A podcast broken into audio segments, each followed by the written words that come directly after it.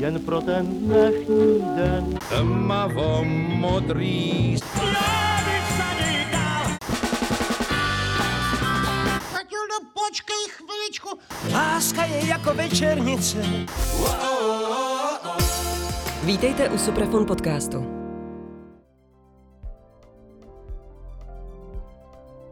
Putování s oslem je název knihy, kterou napsali Miloslav Šimek a Josef Fousek a vyšla v roce 1994. Putování s oslem je název audioknihy, kterou pro Suprafon načetl Aleš Háma. Aleš Háma je hostem dnešního podcastu. Aleši, vítejte. Krásný dobrý den všem a děkuji za pozvání. Miloslav Šimek a Josef Fousek, to jsou osobnosti české humoristické scény, řekněme. Jaký vy k nim máte vztah? Tak... K Josefu Fouskovi vlastně s tím se znal můj tatínek, ale já ne. Já jsem se naopak díky Hance Šimkový seznámil s Miloslavem Šimkem a já jsem s Hankou Šimkovou moderoval Snídani s Novou. Byla to moje vlastně druhá partnerka, kterou jsem tam měl moderátorská a myslím si, že jsme si poměrně sedli a tu práci jsme spolu dělali rádi a ono to vyžaduje poměrně dost volného času trávení spolu. A tak jsem se díky tomu dostal samozřejmě i do rodiny k Šimkům a poznal jsem se s maminkou a samozřejmě i se Slávkem. Slávek vždycky s nadsázkou říkal, že vypadám jako hokejista Bobrov, což asi možná v té době byla pravda, dneska už asi ne. A musím říct, že mě fascinovaly historky a příběhy od nich z rodiny a Hančiny příběhy jako z výchovy Slávkovi, kdy já doufám, že se Hanka nebude zlobit, když to řeknu, ale když se ho jednou v 17 zeptala, jestli může jít do kina, tak on říkal, teď už tam jednou byla. Že jo? On byl poměrně jako lehce despotický, bych řekl, ale jeho nadhled a smysl pro humor byl jako všudy přítomný. Vlastně veskrze i v poměrně komplikovaných životních situacích. A dokonce jsem byl i na oslavě jeho narozenin a měl jsem velkou radost, že vlastně jsme přemýšleli, že tam můžeme jako vystoupit s Jakubem Vrembrgem a jsme říkali, co uděláme. Tak jsme si říkali, napíšeme kvázi povídku o tom, jak jsem vystupoval na narozeninách Šimka. A tam měl jsem obrovskou radost, že on z toho byl úplně jako nadšený. Říkal, to je přesně jako ono, ten smysl pro ho, měl z toho fakt velkou radost. A i jeho parťáci pozdější, třeba v Luděk Sobota nebo Jirka Krampol, vlastně říkali, vy jste to úplně jako přesně trefili, jak kdyby to psali oni. Takže to jsou moje vzpomínky na Slávka Šimka. Dokonce jsem v létě jednou navštívil ještě na jeho chalupě, o které se zmiňujeme v audioknize, nebo oni se zmiňují. A tam jsem strávil s manželkou, my jsme tady jeli takovou svatební cestu po České republice tenkrát, takže to bylo v roce 2001 a tam jsme prožili krásný den a moc hezky se o nás starali. Jako ty vzpomínky na něj jsou veskrze pozitivní a rád na něj vzpomínám. Slávek Šimek a jeho parťáci pochválili vaši povídku. Jaký vy máte vztah k povídkám Šimka a Grossmana anebo dalších jeho spolupracovníků? Mimochodem, když jste použil ten název, že jo, Šimek a Grossman, tak člověku se to tam jako vkrádá a my jsme si právě s Hanky vždycky tak jako nadnesli, jsme říkali, to je Hanka Šimková, to je dcera Šimka a Grossmana. Ale já jako pro mě to bylo, já si pamatuju do dneška, když jsem měl jako dítě dost angíny a lehával jsem doma sám, tak jsme měli jednu kazetu právě, myslím, že jeden návštěvní den a jednu právě ze Suprafonu kazetu povídek. No a to já jsem si prostě pouštěl pořád dokola, prostě co tančíš, když máš na nohou pluhy a všechny ty ostatní, no prostě pro mě to jako část mýho dospívání, základ vzdělání. A je zajímavý, teda jestli můžu, že můj syn zhruba v 15, ten starší, tak to s kamarádama poslouchali na takových těch prvních jako mejdanech, tak a hrozně to jako měli rádi, takže i my, když občas jedeme někde s rodinou, tak ještě do dneška si jako pustíme na Spotify prostě nebo na YouTube některou z těch povídek, protože to mají rádi i moje děti, což je divný.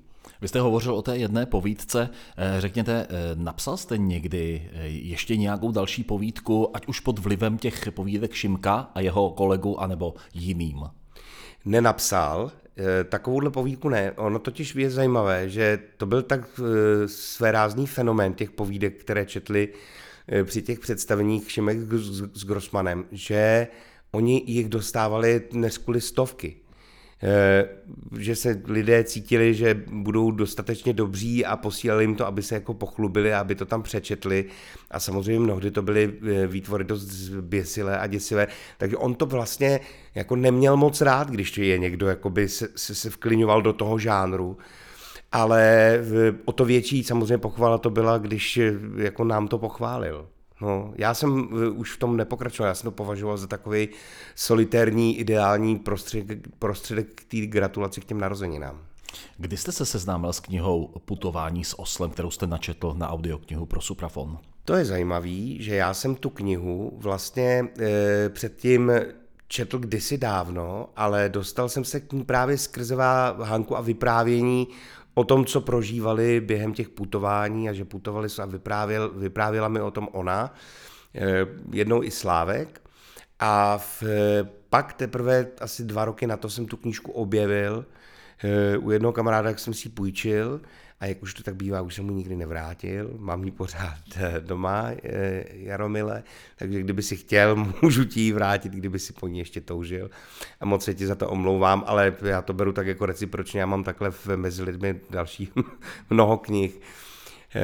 No, takže myslím si, že to mohlo být někdy, že už jsem měl syna malýho, a při nějakém hlídání v parku, pamatuju si v Grébovce, že jsem si tu knížku vyndal z párkrát, začal jsem ji čít, když mladej usnul v kočáru. Vy jste říkal, že už jste tu knihu vlastně nikdy neodložil, to znamená, že se k ní vracíte doteď? Musím říct, že do té doby, než jsem dostal tu nabídku k načtení, tak jsem ji od té doby nečetl. Mm-hmm. Co vám na ní připadlo tak kouzelnýho, že vás zaujala? Já to možná mám trochu víc ze široka. Já vlastně ve svém životě mám jaksi vše, po čem jsem toužil, ale on ten čas odebírá něco nevratně. A to je samozřejmě, když máte potom hodně práce a když máte rodinu a děti, tak je to taková ta svoboda v běžném životě typu, že potkáte kamarády a oni řeknou, my jdeme na pivo, tak řeknete, tak já jdu s váma na pivo, a sedíte s nima prostě do večera a pak jdete domů. A ta bezstarostnost, to, že nemáte nějakých povinností, což samozřejmě jde v tom mládí, kdy nemáte, říkám, moc práce, žádné závazky a tak dále. A tato svoboda, tou já jsem fascinovaný a strašně rád na ní vzpomínám. Na to trošku flákání tou Prahou, nebo že jsem si řekl v neděli večer, tak já zůstanu na chalupě prostě až do úterka, to je jako jedno. Jo? A tak ta bezstarostnost, ta letní nádherná cochcárna, tak pojedeme tam, nebo nepojedeme, a oni nás čekají, no tak oni to snad pochopějí, tak ta bezstarostnost, pro mě jsou to takový vlastně, možná nesmějte se, jo, ale jsou to takový jako easy riders český, že to je prostě ta letní road movie, ale není na Harleyích, ale je s oslem. Objevil jste v té knize místa, která jste sám zatoužil navštívit, anebo jste je navštívil na základě četby? Určitě. Mně jsou knihy a umělecká díla poměrně častou inspirací k cestování. A je pravda, že několik těch míst jsem jako poměrně dobře znal. To je to Klatovsko, Prachaticko, Javorník, ale jsou tam místa, na kterých jsem v životě nebyl, a velmi jako takhle. Těch míst tam je všude nádherně, jo, v tom Pošumaví, takže ať se tam člověk vydá kterýmkoliv směrem, tak neprohloupí. Takže určitě mě čeká nějaký ještě další místečka. Ještě se dál chystáte na další. Aleši, prozraďte, jak náročný je načíst audioknihu? Asi záleží, o jaký jde žánr. Já mám na svém kontě nějaké jiné další audioknihy, ale ono je strašně podstatné, aby na to byl jako čas, aby na to byla ta vnitřní pohoda, aby člověk věděl, že má poslední frekvenci a večer má představení a musí načíst prostě 60 stránek. A je jako prokázáno téměř vědecky, že když čtete víc než 4 hodiny, tak už se přestáváte soustředit. A takže náročný to pochopitelně je, načetli jsme to vlastně na tři sezení, na 3 frekvence, Já jsem měl vždycky potom jako volno, nebo jsem se snažil, abych tam měl potom nějakou mezuru, abych si vydejl předtím to samý. Ono, ještě je důležité to vedení. A musím říct, že Alan Piskač, který to vlastně režíroval a vedl mě, tak a od něj přišla i ta nabídka. Takže byl velmi empatický a vždycky říkal, tady to zkus jako trošku jinak, jenom nebo je to jiný odstavec, tak pojďme se vrátit, pojďme ten odstavec udělat celý, ať to váže, ať to má logiku, protože vy máte nějakou autokorekci, ale samozřejmě ten poslech zvenku, ten dramaturg, režisér, který tam je, tak ten je strašně důležitý. No, takže ano, já to dělám hrozně rád a takhle, vůbec si nedovedu představit, to možná jsem v tom trochu jako neprofesionál, že bych četl něco, co mě jako nebaví nebo nezajímá, což by profesionál měl asi zvládnout, takže jsem měl radost, že přišla nabídka právě na tuhle knížku, kterou mám rád. Vy jste říkal, že ji máte rád, ano, to už jste řekl v předcházejících částech našeho povídání. Zaujala vás určitě i teďka nově, když jste se k ní po té nabídce vrátil. Prozraďte, je ještě něco, co vám to načtení audioknihy přineslo? Ptám se na nějaké další inspirace nebo možná spíš pocity z toho, jakým způsobem pánové tu knihu napsali, jakým způsobem ji pojali. Úplně nad tím vším se klene jedno poděkování, který vlastně tady můžu nahlas vyslovit, a to je rodině Miloslava Šimka, protože alespoň tak mi to bylo Alanem Piskačem jaksi tlumočeno, že by byli rádi, kdybych se toho zhostil z toho úkolu já, což je na jednu stranu strašná pocta, a tak jsem z toho byl trošku jako zaskočený, potěšený, ale zároveň rázem hned druhým dechem do mě vstoupila ta zodpovědnost, abych to udělal hezky. Tak jenom řku, že jsem pro to udělal maximum a doufám, že se posluchačům ta knížka bude líbit. A čím pro mě byla inspirací? No, já si myslím, že tím, že by si člověk měl opravdu naučit hledat si sám čas pro sebe, pro svoje blízké kamarády a čas strávený s nima, protože to je něco, co si člověk nekoupí, je to inspirativní, je to strašně podstatný na to, aby člověk se mohl vrhnout do další práce s čistou hlavou, ukliděnej, a vůbec mít přátele takový, který putují s Miloslavem Šimkem, nebo ke kterým oni zajíždějí v té knize, tak to je dar a taková přátelství a takové vazby se musí tak si utužovat a je to přímo povinnost, bych řekl, aby se o ně člověk staral, protože nic nejde samo. Člověk musí do toho vkládat nějakou energii. Vy máte kolem sebe lidi, se kterými byste vyrazil na takový trip? Mám. Mám to štěstí, že mám. Jednak bych klidně vzal oba dva svoje kluky, kterým je 15 a 21. To za prvý. Za druhý bych se vůbec nerozpakoval vzít i manželku, byť tohle byla ryze jaksi chlapská parta. Ale mám i kamarády, se kterými jezdím na vodu, mám kamarády, za kterými jezdím do lesa. S mým bráchou bych klidně jel. Určitě by se našla parta, která by si to dokázala udělat podobně hezky, jako to měli kluci na putování s oslem. Vy jste už naznačil v téhle odpovědi, že jezdíte s někým na vodu, chodíte s někým do lesa. Jste ten typ, který rád tráví čas v přírodě a když má možnost, tak si ho vybere? 100%. Pro mě je to, já vlastně mám to štěstí, že dneska tu práci, kterou dostávám, a že je poměrně pestrá, bavíme se o divadle, o televizi, o muzice a tak dále, o moderování, tak já už si opravdu vyčlením, dřív jsem to dělal podle jarních prázdnin dětí a tak, takže mám kluky velký, tak ty už jako, jo, ano, trávíme čas společně, ale už to není tak jak si 100%. Já si dělám bloky, já prostě říkám, tam nemůžeme hrát, tam nemůžeme natáčet, protože jedu na ryby. Protože prostě jedu na chalupu rovnat dřevo a čistit si hlavu a protože jedu s kamarádem přesně jako na vodu ve dvou, anebo jedu úplně sám na 4 dny do lesa a mám takový kamarády, který mi to umožní tam prostě bejt zalezlej v lese a bejt sám pro sebe, dělat si oheň a ten čas strávený sám se sebou, to je jako ta nejlepší duševní hygiena, která je, to je takový jaksi pobyt ve tmě, ale je prostě v přírodě. Takže já si musím ten čas jaksi vybírat, plánovat, chystat, ale potřebuju ho, protože jsem zjistil prostě ve svých skoro 50 letech, že úplně stejně stejně důležité jako ten čas pro tu práci a pro rodinu. Ten čas prostě odpočinku, bez toho není jedno, bez druhého nefunguje, nejde žít. Jsme hovořili vlastně i v souvislosti s tou knihou o případných výletech do českých reálií, hovořili jsme o lese. Co váš vztah k zahraničním cestám, k poznávání světa? Já jsem poměrně světoběžník. Já musím říct, že já měl to štěstí, že jsem pro Českou televizi vytvořil dva dokumentární cykly s karavanem po Česku a díky tomu jsem poznal, vlastně jsem objel během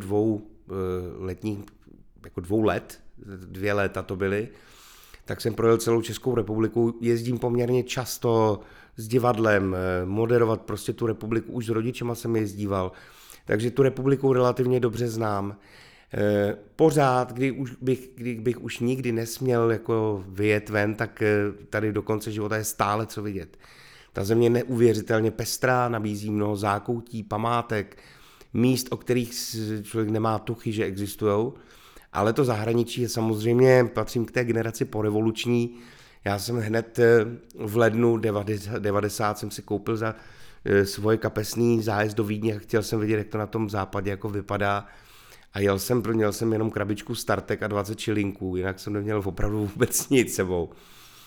A tak jsem to chtěl jsem to vidět. No a takový ty moje snové cesty, které jsem si vysnil, ať už se to týká Aljašky a Yukonu a Skotska, po případě Peru, Chile, tak ty už jsem absolvoval, ale pořád je hodně míst, kam bych rád zajel. Ale co chci říct, teď mám v hledáčku vlastně něco, co je úplně u nosu, a to je Německo. A já, jak jsem byl na mistrovství Evropy v atletice teďka v srpnu, tak jsem v Mnichově, tak jsem si říkal, tyjo, to je tak nádherný město, já jsem tam byl naposled před 15 lety. A těch německých míst a měst, které jsou vázané přímo na naší historii, ať už přes Karla IV. Nebo přes různé církevní záležitosti, koncil a tak dále, křty, přes buly, cesty jednotlivých vladařů, tak těch je strašně moc, to je Trevír, to je Bamberg, to je Heidelberg, Mohuč a všechno jsou to nádherný města, že? Gotická katedrála, takže já mám teď v plánu se pustit do objevování Německa, je to za nosem, za bukem a tak bych se do toho chtěl pustit. Cestujete autem? Cestuju všelijak, cestuju autem, cestuju klidně vlakem, cestuju letadlem, jak je potřeba. Ale pěšky, já jsem hrozný chodec. Já jako každý den se snažím najít aspoň 5 kilometrů. Takže já, když končím v televizi ve 4 hodiny a v 6 mám být v divadle, tak já jdu prostě na rajs a místo toho, abych šel do Palády a si koukat, co mají novýho, tak se jdu projít na Letnou a do Stromovky a pak zase zpátky do centra. Ještě k těm cestám, jestli dovolíte, tak jednu otázku. Našel jste už nějaké místo, ať už u nás doma nebo v zahraničí, u něhož byste si dokázal představit, že tam budete žít? Dobrá otázka, no. Já si vždycky, je to takový to klasický, že člověk chce to, co nemá. Jo, takže já si v létě, když jsem byl teďka na Aljašce a na Yukonu, tak jsem si říkal, já bych tady chtěl žít, tady nejsou lidi. To je úplně jako boží, no ale samozřejmě přijde říjen a tam se zatáhne obloha, je tam strašidelně, takže to už jako by člověk tak nechtěl. V každém případě asi by to nebyly tropické ráje, na rozdíl od mojí manželky, ta by si přála, jak si ten důchod v tom písečném, v tom bílým písku na té pláži někde. A já úplně jako ne, já jako klidně na tom severu, no, ale je teda pravda, že když je tam minus 30, 40 a fouká ten blizzard, tak to není úplně asi ideální místo na důchod. Nebudu konkrétní, asi vám neřeknu žádný místo, kde bych chtěl žít jako na furt. Já si pořád myslím, v tom jsem jako hrozný patriot, on to říká Zdeněk Svěrák, že je vítací typ o sobě a já to mám vlastně jako podobně. Já jakoby každá cesta, kterou si naplánuju a připravím a hrozně se na ní těším, samozřejmě s těma všema nenadálejma věcma, dobrodružstvím, který se udějou během toho, tak já se jako o to rád vracím domů. Já mám třeba zážitek z letoška, když jsem se vracel z toho Yukonu, z té Kanady, tak byla stávka, Lufthansa nelítala a naštěstí nám dali lístky na vlak, takže jsme jeli do Regensburgu 4 hodiny a potom z Regensburgu přes Domažlice vlakem do Prahy a já jsem tak jsem to bral, korně říkám, tak se dějou takové věci, to nás, který jako častěji cestujeme, tam to jako nepřekvapí, ale to vám bylo tak kouzelný, když jsme jako v těch 9 hodin do toho západu slunce vjeli tím vlakem na ten železniční most po těch 3 nedělích prostě v té kanadské divočině a teď vidíte úplně ten hrad v tom západu slunce, tu Vltavu a to živý město na té náplavce, tak úplně jsem měl jako slzy ve očích. Já jsem mimochodem jako poměrně snadno dojatelný, takže já jsem potom ještě úplně jsem slyšel to Largo z té Novosvětské, jak tam přijíždí ten vlak na ten most. Úplně jsem to viděl. Krásný to bylo. Tak pokud je člověk snadno dojatelný, tak to rozhodně není na škodu, to není nic, co by ubližovalo okolí, takže to je naprosto v pořádku i u mužů. Vy jste moderátor, herec, zpíváte, zajímá vás muzika. To je několik žánrů nebo několik profesí, které děláte dohromady. Ono se to tady moc nenosí, si myslím. Jak vy na to hledíte? No říkáte to úplně přesně. Tady je ustálené řečení devatero řemesel desátá bída, že jo? Je to vždycky skrz prsty. A já, víte co, já si zrovna myslím, že je každá z těch profesí je přínosem pro druhou.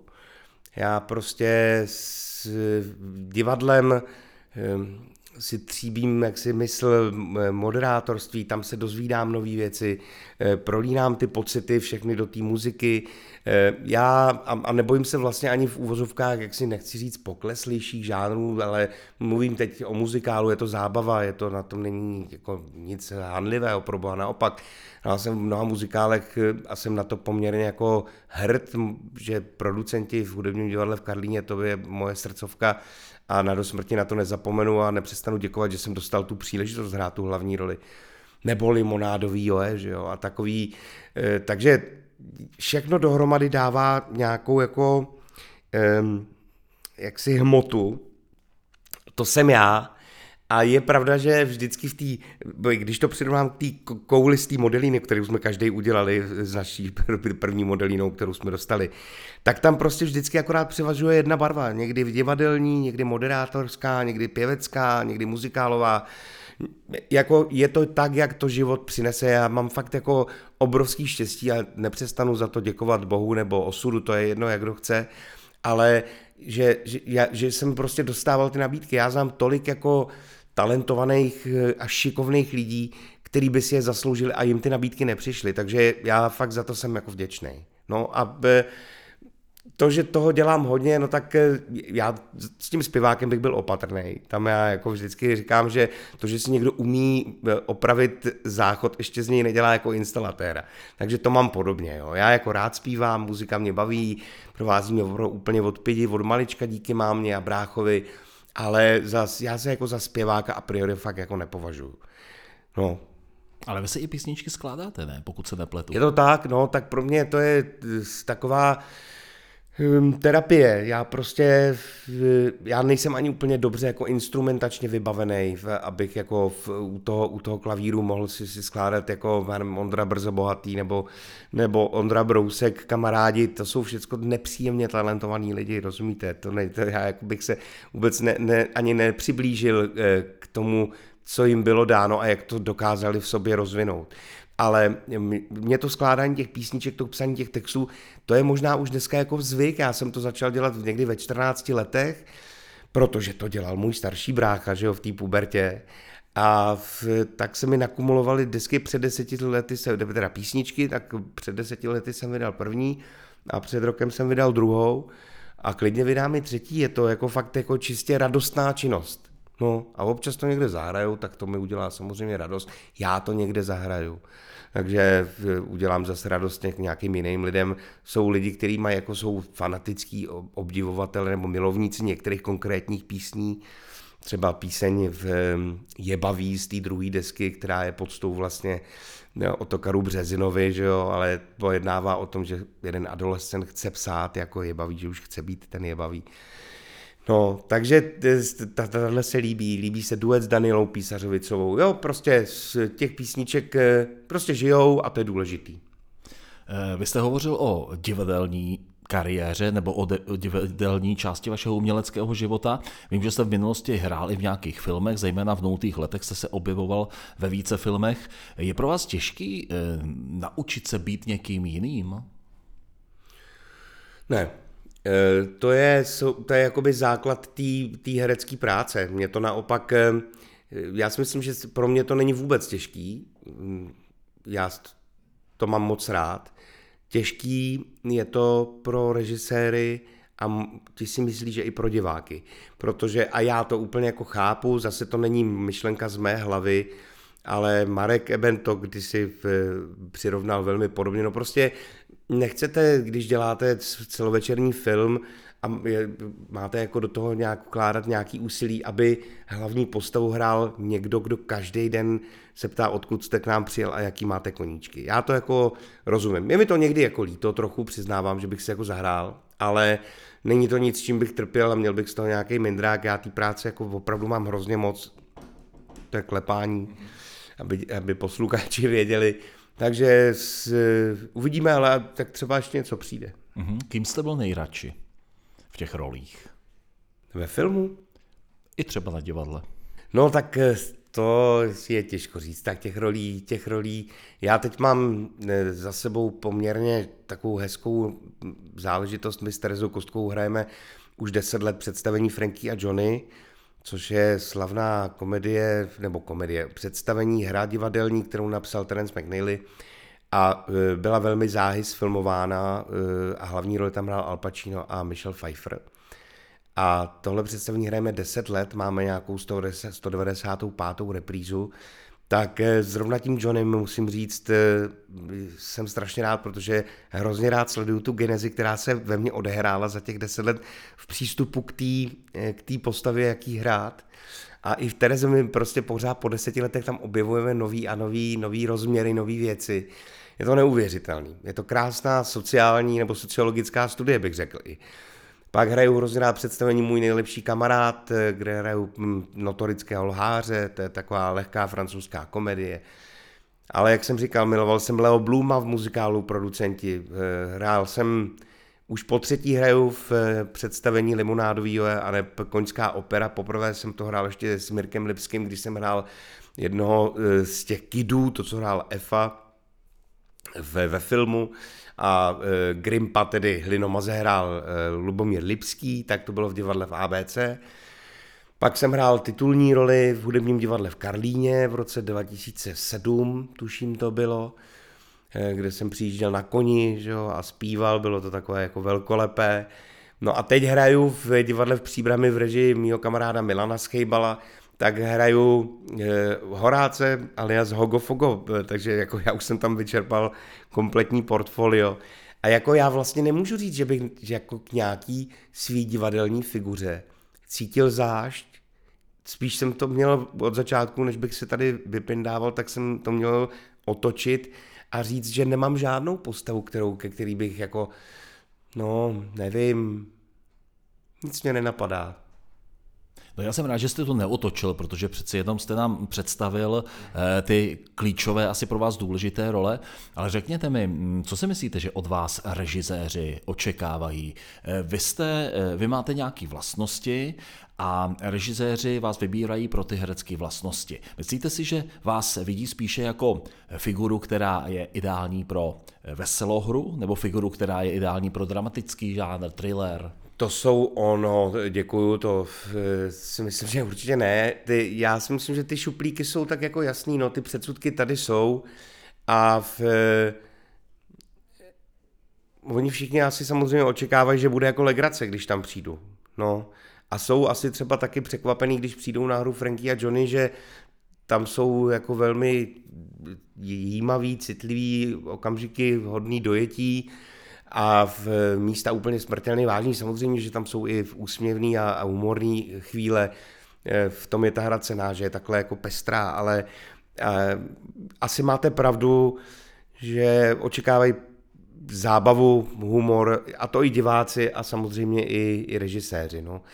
Kdo byl v tomhletom trošku průkopník a musím říct, že mu za to nepřestanu být vděčnej, to byl Jirka Strach, který se nebál mě vlastně obsadit do role Josefa Valčíka v televizním filmu Operace Silver A dvoudílným o vlastně té jiné skupině, která operovala v Pardubicích během protektorátu před atentátem na Heydricha a během něj.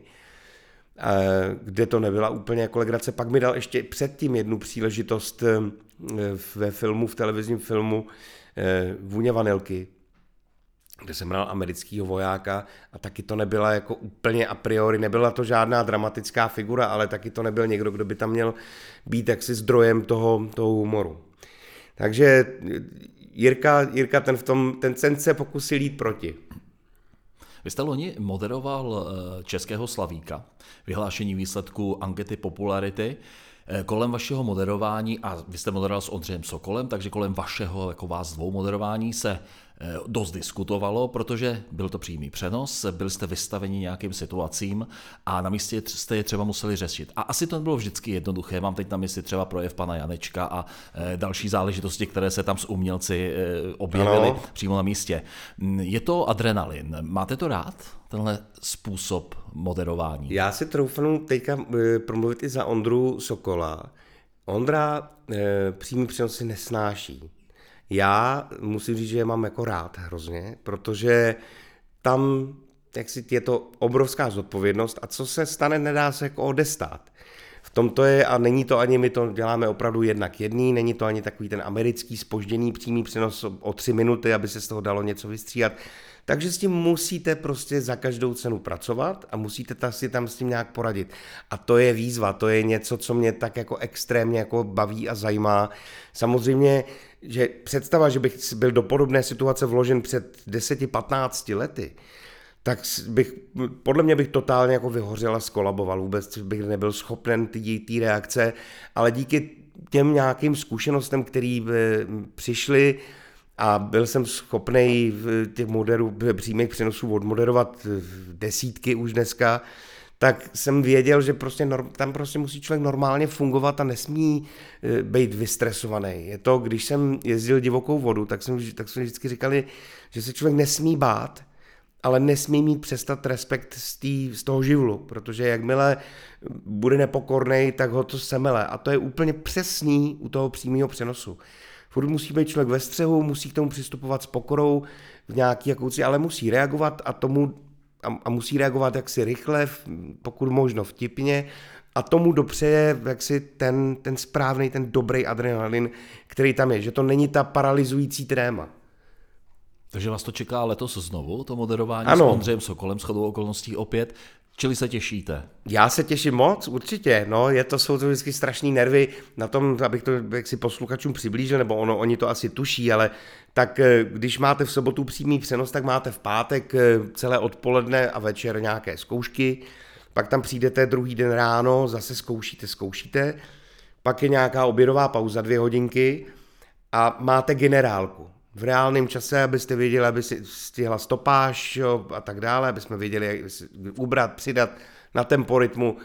No a pak ve chvíli, kdy teda byste si řekli, bylo to super, dobrou noc, což je zhruba kolem té 8, tak to je ta chvíle, kdy se musíte jako namotivovat a dát vlastně celý ten přenos, který bude ještě letos podle mě docela dlouhý, protože že to je to soukromá televize, tak jsou tam reklamy. Takže musíte, ve chvíli, kdyby člověk by nejradši si šel lehnout, tak musí být schopný vydat ten největší výkon. Na to já se těším moc, no. Bude tam fůra krásných čísel, doufám, že uděláme radost i příznivcům Hany Zagorový a třeba Jiřího Suchého. Jak jste snášel tu diskuzi, která se rozjela po té, co skončil přenos? To znamená, moderátoři byli skvělí, moderátoři byli příšerní. Víte co, jako takhle, nejhorší je, když se něco líbí všem. Jo, to je takový, jako to nevypovídá, nebo vypovídá o tom, že to není osobitý, nebo já si myslím, že je fajn, když jsou na to různý názory.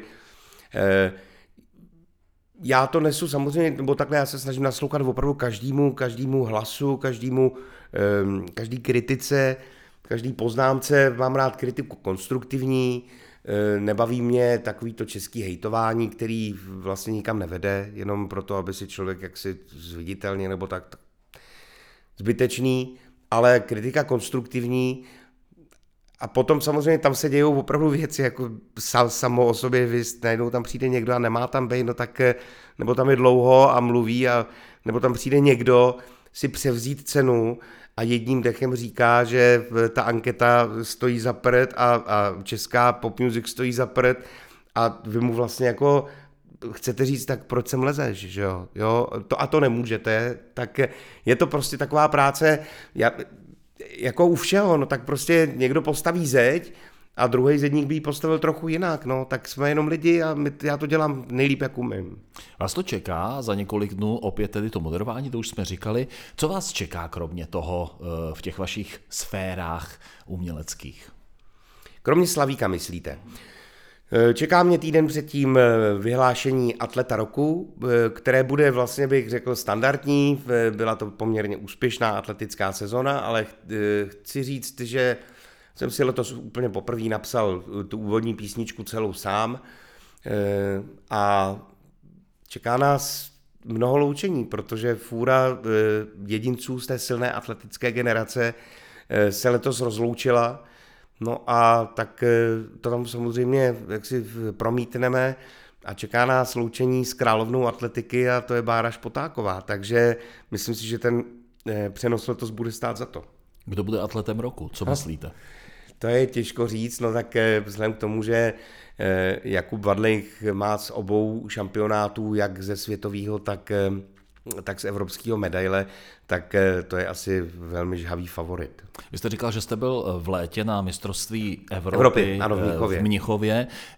To byla záležitost toho atleta roku a toho, že chcete být v obraze, nebo milujete atletiku jako divák? Já jsem tam rád, protože najednou už se vám o tom úplně jinak moderuje a mluví a dělají rozhovory s těmi lidmi, když jste u toho konkrétního neúspěchu toho člověka, u milimetrového přešlapu a vidíte, jak ten člověk reagoval, tak se s nás hned toho člověka ptáte, co se stalo, proč a tak dále. Máte nějaký zdroj, inspiraci a jsem rád, že se s těma lidma znám, protože si pak můžete dovolit během toho rozhovoru úplně jako jinak klást otázky, což je docela fajn.